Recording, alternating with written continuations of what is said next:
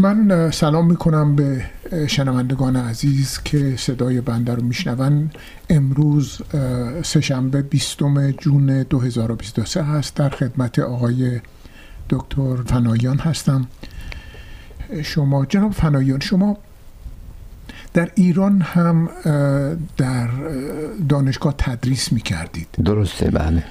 ممکنه یه مقدار برگردیم به اونجا و بفرمایید که کار شما در ایران چی بود؟ در چه فعالیتی در ایران داشتید؟ حتما حتما با عرض سلام خدمت تمام دوستان همه شنوندگان. بله من بعدم نمیاد که یه قسمت از زندگیم که در ایران بوده بگم و بعد اون بعد که اومدم به کانادا. خیلی مختصر و بعد من در ایران متولد در تهران متولد شدم و تحصیلاتم در تهران بود. اونجا بزرگ شدم و چیزهایی که مهم امروز مطرح کنیم این است که بکراند من یا تحصیلات من و همطور که اشاره کردید کارم چی بوده؟ تحصیلاتم رو با حقوق شروع کردم و دانشگاه حقوق دانشگاه تهران رو دیدم که اون موقع تنها دانشگاه تهران بود و تنها دانشگاه حقوق در واقع ایران بود. دوره چهار ساله رو گذراندم و در خلال همون تحصیل یواش یواش علاقه شدم به تحقیق های آکادمیک. و وقتی وارد دوره فوق لیسانس شدم بعد از اینکه دوره ها رو گذراندم و تز رو گذراندم کتاب نوشتم به نام روش تحقیق و نگارش رساله. چیزی بود که جاش خیلی خالی بود و خیلی اثر گذاشت یعنی استقبال شد چون دانشجوها چیزی نداشتن که اون موقع به خصوص این روش تحقیق اکادمیک که معمولی در غرب اونجا خیلی تازه بود. یعنی آشنا نبودن دانشجوها به خصوص که چطور تحقیقاتشون رو مستند بکنن و از مواقع و منابع مختلف استفاده کنن و نظرات ضد و نقیز رو با هم مقایسه کنن و به تزی برسن. و همجد استقبال شد و چند بار تجدید چاپ شد و حتی بعد از اینکه من اومدم به کانادا دوباره تجدید چاپ شد. این چه سالهایی هست دکتر؟ سالهاش رو باید بگم 1960 1964 65 اینطور بود یعنی میشه گفت برمیگردی به تقریبا نزدیک 60 سال پیش. خیلی وقت بعد, بعد که وارد دکترا شدم دوره دکترا و درجه دکترا رو گرفتم. دیگه اون وقت بیشتر درگیر تدریس شدم. و دوره های زیادی رو دانشگاه تهران بله. درسایی که بیشتر مربوط بود به اون تخصص خودم در رشته دکترا مثل حقوق بین الملل و یادم میاد که دکتر گنجی که شد بعدا وزیر آموزش پرورش دیگه نمی‌تونست تدریس بکنه تو دانشگاه وقتی نداشت. تمام که درسای حقوق بین اونو من دادم اونجا شروع کردم. و این قسمت دیگه گذشت تا نزدیکایی دو سال قبل از اینکه بیام به کانادا. توفیق بیشتری که پیدا دیگری که پیدا کردم این بود که تونستم جزو هیئت نمایندگی ایران به ژنو برم به عنوان متخصص مشاور حقوقی موقعی که آقای امیر مکری رئیس هیئت نمایندگی بود. اون یک کنفرانسی بود خیلی مهم. سازمان ملل متحد داشت دو تا پروتکل اضافه می‌کرد به کنفرانس به, به کنوانسیون حقوق انسانی ژنو که قبلا بود. دو تا پروتکل جدید بهش اضافه می‌کرد که ما دو سال متوالی رفتیم و روش کار کردیم و تهیه کردیم. باز سلام موتیویشن و علاقه خاصی که من به تحقیق داشتم اونجا هم به کار بردم و در فاصله که اونجا بودم یه تحقیق کردم روی کانسنسوس یا اجماع که یه سی سبکی است که در کنفرانس های بین به خصوص خیلی سعی می‌کنند به دست بیاد.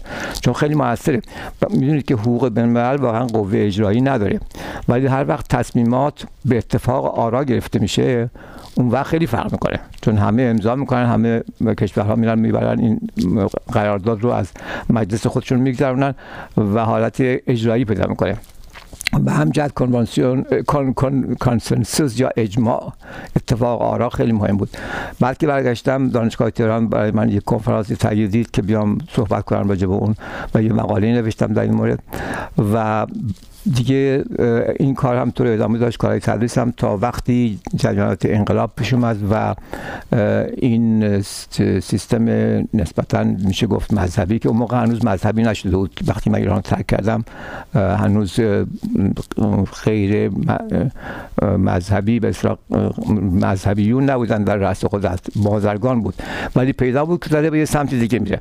و این با ایده من شخصی من با اعتقاد من زیاد هماهنگی نداشت و می‌دونم زیاد جایی برای من نبود دیگه. به خصوص که می‌دونم که دیگه اون آقای دکتر ببخشید قطع می‌کنم. پس شما دارید میفرمایید که در سا... در دوره بازرگانی یعنی سالهای احتمال بله بله. 58 و 59 ایران رو ترک درسته درسته. فکر کنم 57 بود. آره 57 یعنی 1979 تاریخ میلادی 1979 بود که من اومدم.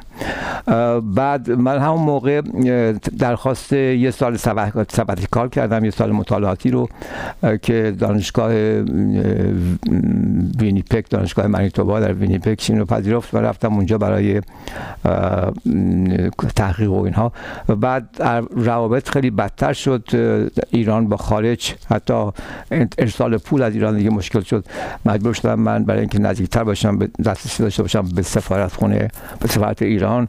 به سفارت ایران در اتاوا اومدم به دانشگاه کارتون و تحقیقات اونجا ادامه دادم از اونجا بعد تدریجا علاقه پیدا کردم که اصلا برم تو کار همون حقوق و وکالت. چون دیدم که علت اینشم این بود که میدم مجموع معدود ایرانی ایرانیایی که بودن اون روز هنوز خیلی کم بودن ایرانی ها تو آتاوا یا جای دیگه خیلی کم بودن. با, پیش با, سابقه حقوقی که من داشتم میمدن پیش من که کمک بگیرن چون معمولا تازه وارد ها همیشه مشکلات حقوقی زیادی دارن. و من دیدم که خب این یه نیاز بزرگی است برای اینها و من می‌تونم بیشتر بهشون کمک کنم اگر به سیستم حقوقی اینجا آشنا باشم.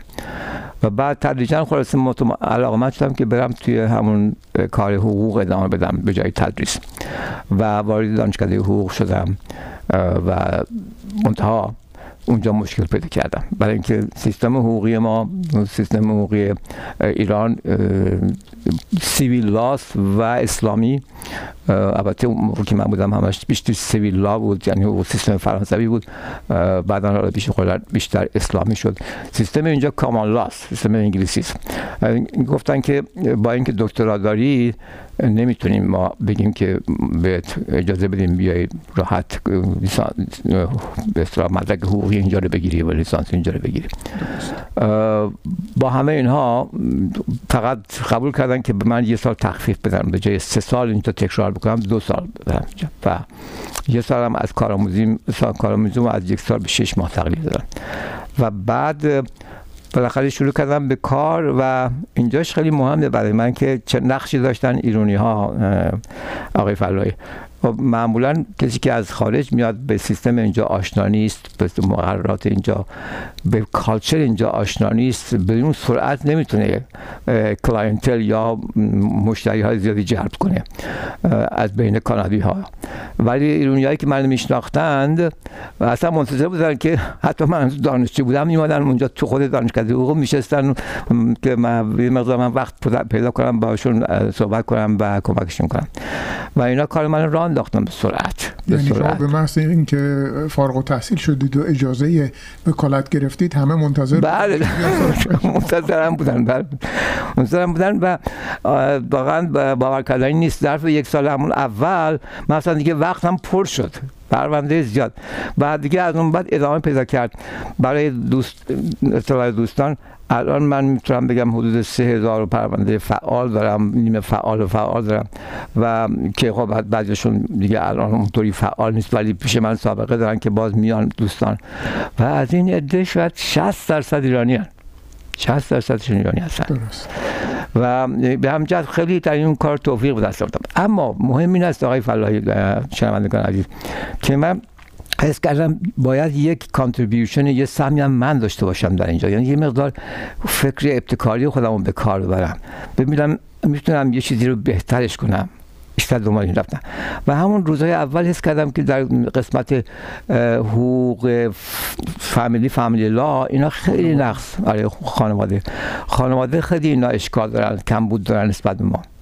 برای اینکه رسیدگی به مسائل خانواده رو هم همونطور می‌گیرن کم و بیش مثل مسائل تجارتی. و بارها برای یک اتفاق کوچولوی خانواده رو متلاشی می‌کنن. از هم میپاشونن. بچه ها رو به جون پدر مادر میندازن پدر مادر رو به جون هم دیگه میندازن به چه خیلی تلخ. و به هم جهت فکر افتادم که یه چیزی تهیه کنم. اولین کتابی که تو کانادا نوشتم همین بود. کتابی بود که منش Loving Law. که سعی کردم نشون بدم که چقدر این دو مسئله و هم غیر قابل تفکیکه. و حقوق و عواطف انسانی و عشق. به خصوص وقتی میایم توی زمینه فامیلی خب این یه نفر تنها و با ایده خودم تغییر رژیم تقریبا محال بود غیر ممکن بود. یا تغییری درش بازم غیر, ممکن بود. و بعد از مطالعه زیاد برداشتم باز یک پروژه تهیه کردم. که مسیر کار دادگاه رو عوض کنم. به این ترتیب که نگذاریم یک حادثه کوچولو تبدیل به جدال و جنگ بشه که مثل گلادیاتورها دو تا وکیل اپلیکنت یا مدعی و وکیل مدعی یا چیزی شبیه عین دعوای تجارتی بیان و به هم دعوا کنن سر مسئله زن و شوهر. خوشبختانه پروژه‌ای که نوشتم بعد از اینکه خیلی هم روش مطرح شدم چند بار هم دادم توجه نکردن بالاخره به گوش کراون اتورنی آنتاریو به اصطلاح وزیر میشه گفت وزیر دادگستری ایالت آنتاریو رسید و اون بلافاصله من نوشت که ما یک جلسه تشکیل میدیم شما بیایید مطرح کنیم.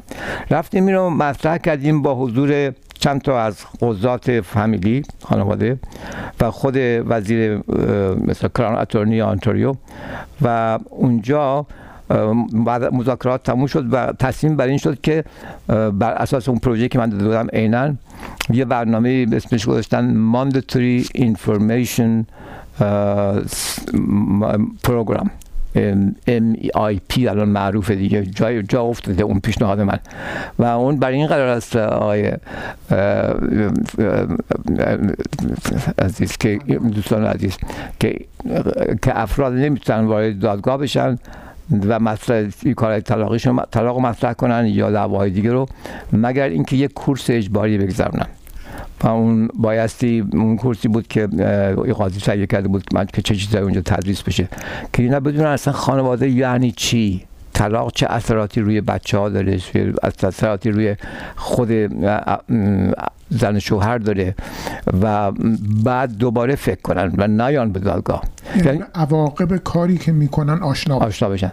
یا به عبارت دیگر کلید در دادگاه رو نمی‌تونن داشته باشن که بیان تو مگر اینکه یه مدرکی بگیرن سرتیفیکت of passing this term of MIP Mandatory Information Program. و این یادگار منه که از من شروع شد درود بر شما زنده آره این بود و در این حال تغییرات دیگه هم پیشنهاد کردم. چیزی دیگه که الان مشغولش هستم اگر عمر کفاف بکنه من الان دیگه الان سن 87 رسیدم زیاد دیگه نمی‌تونم برای خودم وقت آینده ای داشته باشم. آره. یک چیز دیگری تهیه کردم که اعتقاد دارم یه روزی این عملی خواهد شد ولی ممکنه طول بکشه. به نام گرین لا یا قانون سبز یا حقوق سبز. و اون ریشش از اینجا شروع میشه. یعنی برای این اساس مستواره که ما قانون رو چراغ قرمز می‌دونیم فقط. ولی قانون چراغ سبز هم داره. یعنی به نوعی تقدیر و اعتبار دادن به اونهایی که کمک می‌کنن به چیزی و از بیشتر از حد بیگناه بودن عمل می‌کنن. بیگناهی یا به اصطلاح هارملس بودن یه چیزه و یک فرد مفید بودن چیز دیگه. به دیگر بر این استواره که ما میگیم citizen is this citizen is harmless. این شهروند آدم این کافی نیست. A citizen should be a good citizen not only harmless. باید نقشی داشته باشه. نشون بده که he or she has a social responsibility مسئولیت اجتماعی. مسئولیت اجتماعی پایه در واقع همون که ما به حقوق بشر توجه می‌کنیم و آزادی همون که تو قانون اساسی هست با همون نسبت باید کنارش به مسئولیت ها توجه کنیم و این دوتا با هم باشن. روی اینو دارم کار می‌کنم به نام گرین لا و ببینیم تا به کجا می‌رسه و دیگر چیزهایی که می‌تونم اشاره کنم بهش تحقیقاتی بود که اگر وقتمون هست می‌تونیم بله، بدیم. بله، همون روزهای اول آقای فلاحی که من وارد دادگاه شدم در این وکیل شده بودم می‌رفتیم به دادگاه شماره پنج. دادگاهی بود که معمولا متهمین اول میان اونجا حاضر میشن. درست. و باور کنید تا نصف لیست که میخوندن متهمین رو از مال خاورمیانه بودن ایران کشورهای عربی و غیره اصلا گفتم چرا این طور یعنی چی؟ چرا اینا متهمن؟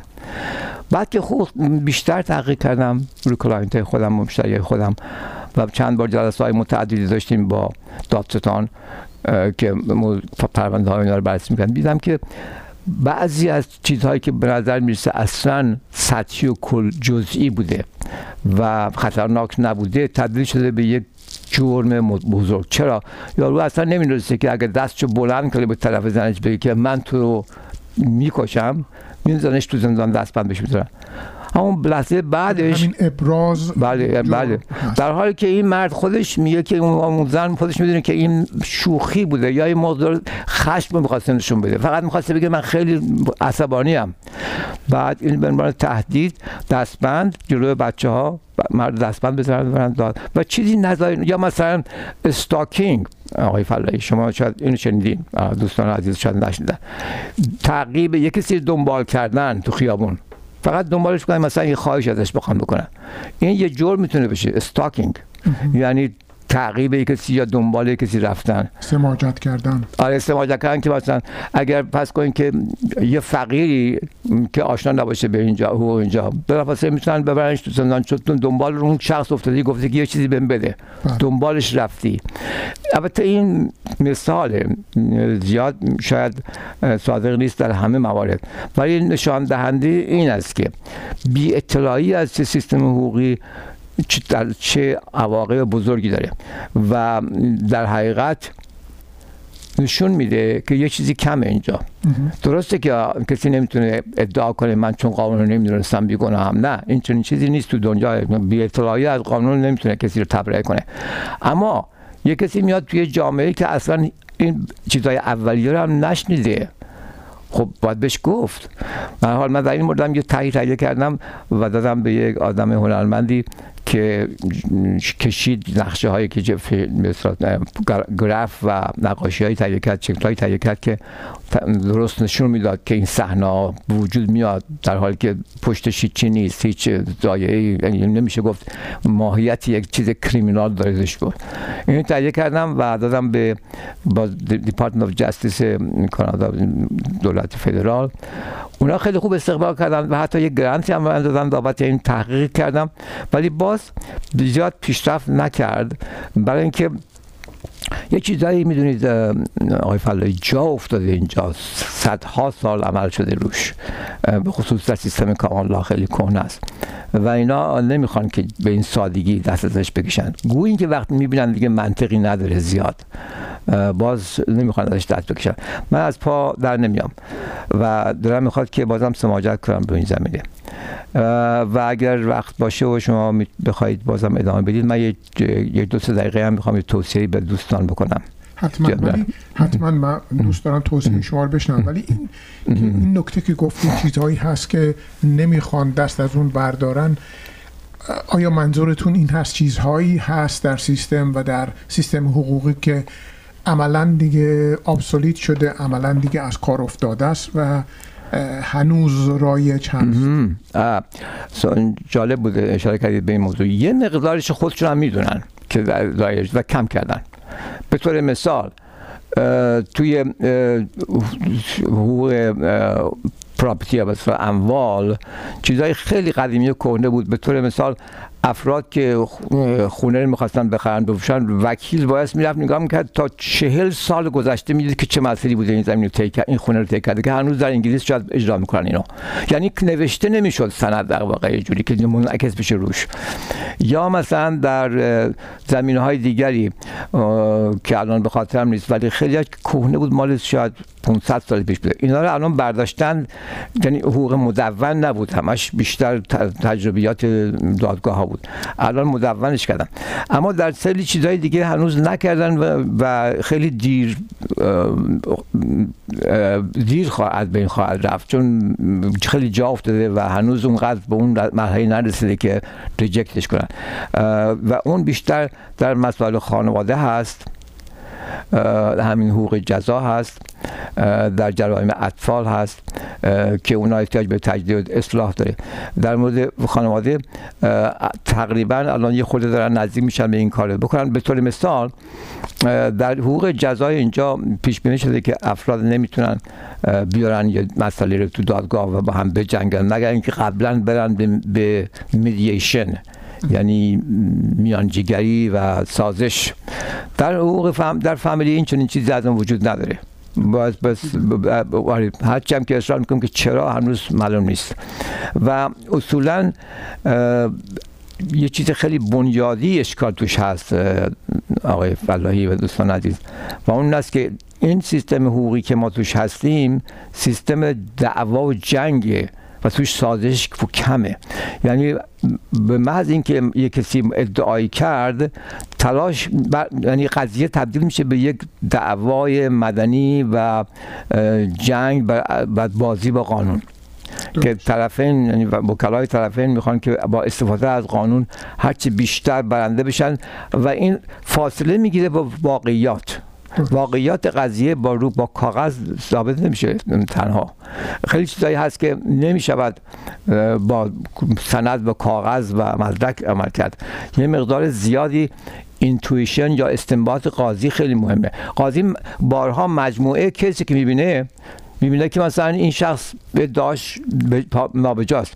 ولی وقتی وکیل بازی می‌کنه با کاغذ و مدرک و قانون اینها طوری عنوان می‌کنه که تمام این مدارک نشون میده چیز دیگری. یعنی واقعیات با اونچه که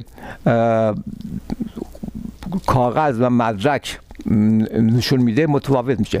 یا مثلا شهادت شهود روش تکشه خیلی زیادی میشه. در حالی که خود قاضی ها معترفن که این شهادت دروغ میگن. و استنباط خود قاضی این است که مطلب چیز دیگریه ولی از شهادت, شهادت هایی که داده شده چیز دیگری عنوان می‌کنه. به عبارت دیگر فاصله پیدا می‌کنه justice عدالت با litigation با دعوای حقوقی. دعوای حقوقی در واقع متأثر از دنیای commercial و تجارت که خیلی خشنه و دنیای حقوق و مسائل حقوقی که نمی‌تونه تفکیک بشه از مسائل وجدانی و عاطفی. این یه اشکال بزرگشه و این چیز به این سادگی برطرف نمیشه و اینکه ریشه داره در تفکر غربی که بیشتر توجه به مادیت میشه و نه چندان به معنویت. درست. و گفتید آقای دکتر که توصیه هایی دارید برای مردم برای بله. بله. بله این اینجا به جا مونده بود. توصیه من به دوستانی که میان به خصوص اینایی که اخیرا میان. بیاتون باشه شما میایین اینجا ما میاییم اینجا نه فقط اینکه این اون که اینجا هست یاد بگیریم و مثل اینا زندگی کنیم. بیادون باید باشه که تک تک ما یه فکر خلاقی داریم. به طور پتانسیال یعنی این استعداد رو داریم به کار نبردنش بردنش مسئله دیگه است. بله اینها تجربیات بیشتری دارن در زندگی سیویل چون که خیلی زودتر شهرهای بزرگی در غرب وجود اومده و مدنیت مادی خیلی پیشرفته تر از مال ما شده. ولی خلای بزرگی هم توش هست نقصی هم توش هست. علاوه بر این در هر نقش و در هر کاری که ما می‌گیریم ولو یه چیز خیلی پایین مثلا یه شغل حتی فرض کن که کلر بانک یا حتی کلینر یا نظافتچی یا غیره. فکر خلاقی انسان می‌تونه یه کاری انجام بده که دیگران می‌بینن اوه چه چیز تازه و جالبه. در هر زمینه ما می‌تونیم به جای اینکه فقط در مسیر اونها و یا با با نمایشنامه اونها یا با ساز اونها برقصیم چیز نوعی رو ساز جور کنیم و انبار بکنیم. همون مثالی که من خودم عرض کردم و بالاخره در یه زمینه موفق شدم در هر زمینه میشه این کار کرد که فکر خلاقه رو به کار برد و به اینا نشون داد که یه چیزی دیگه هم که ما داریم می‌تونیم اضافه بکنیم. این یه خیلی چیز مهمی است موردی است که من بر همه عزیزان میگم چه professional باشن در هر زمینه و چه اینکه فقط کارهای تجارتی داشته باشن و به اصطلاح self employed باشن که خیلی خودشون رو مغلوب این تجربیاتی که اینا ظرف سالهای زیاد بیشتر از ما داشتند زودتر به زندگی شهری رسیدند رو تسلیم اونا نشید.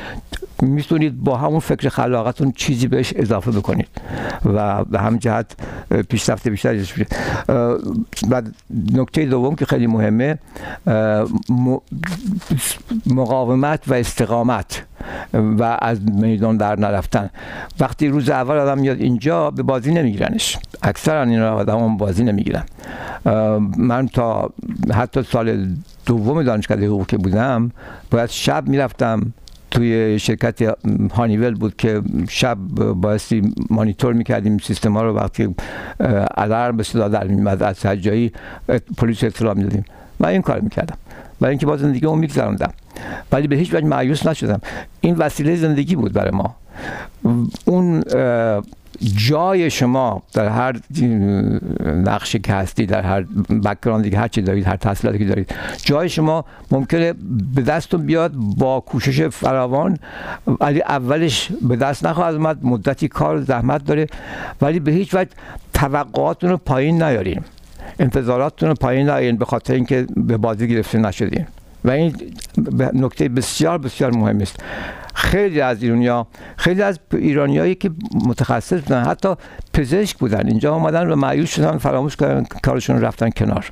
من حتی سراغ دارم پزشکی که بالاخره رفت اون از افغانستان بود شاید بیشتر سخت بود براش وارد گروه ای اینجا باشه. رفت شد راننده تاکسی که خب بد نبود بازم کار می‌کرد. ولی اگر که شما ای دارید تخصصی دارید تجربه ای دارید که اینجا به بازی گرفته نمیشه ابدا مایوس نشید احتیاج دارید شاید یه سال دو سال خارج از تخصصتون کار کنید و یا کارآموزی بکنید و حتی مجبور بشید که شب و روز کار کنید ولی وقتی که موفق میشید نتیجهش رو می‌گیرید پاسخ همه این زحماتون داده میشه. این رو فراموش نکنید. به خصوص فکر خلاقتون. انسان هست و فکرش چقدر قشنگ رومی میگه برادر تو همه اندیشه ای ما بقیه استخوان ریشه. ما با اون فکرمون زنده ایم. بس. و اون فکر خلاقه است. اگر خلاقه نباشه ما انسان نیستیم. ما خلق شدیم که چیز یعنی انسان خلق شدیم که خلاقه باشیم و در یک هر زمینه چیز نو بیاریم. و این در مورد همه تک تک افراد سیاست می‌کنه. ممنونم آقای دکتر. آخرین سوال من این هست که شما بهایی هستید. بسیاری از هموطنان بهایی ما بعد از روی کار آمدن جمهوری اسلامی با فشارها و گرفتاریها و تضییقات فراوانی روبرو شدن. شما خوشبختانه در به محض روی کار آمدن جمهوری اسلامی از ایران بله. خارج شدید. به نظر می‌رسه که شما اون گرفتاری ها رو از جمهوری اسلامی ندیدید. ولی خود شما به هر حال چه شکلی این گرفتاری ها رو تجربه بله. کردید؟ آیا تجربه کردید اصلا یا نه؟ بله تجربه کردم. صد درصد خیلی هم دردناکش رو برای اینکه خانواده من اونجا بودن. حتی قبرستان بهایی را دیدم که تصرف کرده بودند و کارای کرده بودن که واقعا برای ننگ بشریتی که قبرها رو از بین برده بودن تخریب کرده بودن بلدوزر انداخته بودن از بین برده بودند و اینا رو دقیقا می‌دونم و خودم هم خانواده دارم و پدر مادرم اونجا هستند و این اتفاقات افتاده. اما من اینو بیشتر تعمیمش میدم به نسبت به همه ایرانی ها و همه انسان ها هر جایی که آزادی فکری و انتخاب عقیده و انتخاب تفکر آزاد رو کنترل می‌کنند اونجا واقعا جهنم دنیاست و باید از اونجا خلاص شد هر شکلی. و این متاسفانه الان در خیلی از جاهای دنیا و به خصوص کشور خود ما هست. اصلا این مطرح نیست که ایده کسی چیه. من اصلا هیچ وقت فکر نمی کنم که سماجتی داشته باشم در چی که اعتقاد دارم. برای من خیلی خیلی مخالفم با اینکه یک کسی اعتقاد داشته باشه و بعد در تفکرش قفل کنه که این اعتقاد من تموم شد. فکر انسان باید درش باز باشه برای هر لحظه در رو عوض بکنه. برای اینکه فکر در واقع قفل شده یعنی دوگماتیک دوگماتیزم یعنی در واقع متحجر. تفکر خلاقه نتیجه باز بودن فکر و روشن بودن فکر و باز بودن در مقابل عقاید مخالف. اصلا عقاید مخالف رو باید استقبال کرد. برای اینکه عقاید مخالف است که ما رو فکر رو آپدیت می‌کنه تازه می‌کنه و به ما در واقع ایده جدیدی میده. اصلاح می‌کنه نظر خودمون رو. یا می‌فهمیم که اون طرف مقابل ممکنه اشتباه کرده باشه. ولی به حال بهترین راه رشد فکری انسان آقای فلایی بهترین راه رشد فکری انسان بقیه 100 درصد این است که هیچ هیچ گونه کنترل روی فکر کردن افراد نباشه. مادام که کسی مانع کسی دیگه نمیشه هر طوری می‌خواد فکر کنه. اصلا مذهب و دین تنها نیست. هر جور گرایش فکری باید آزاد گذاشت. کاملا صحیح بود. عنوانی که شما کردید که اون تجربیاتی که من از این زمینه دارم بگم دارم می‌خواست بگم.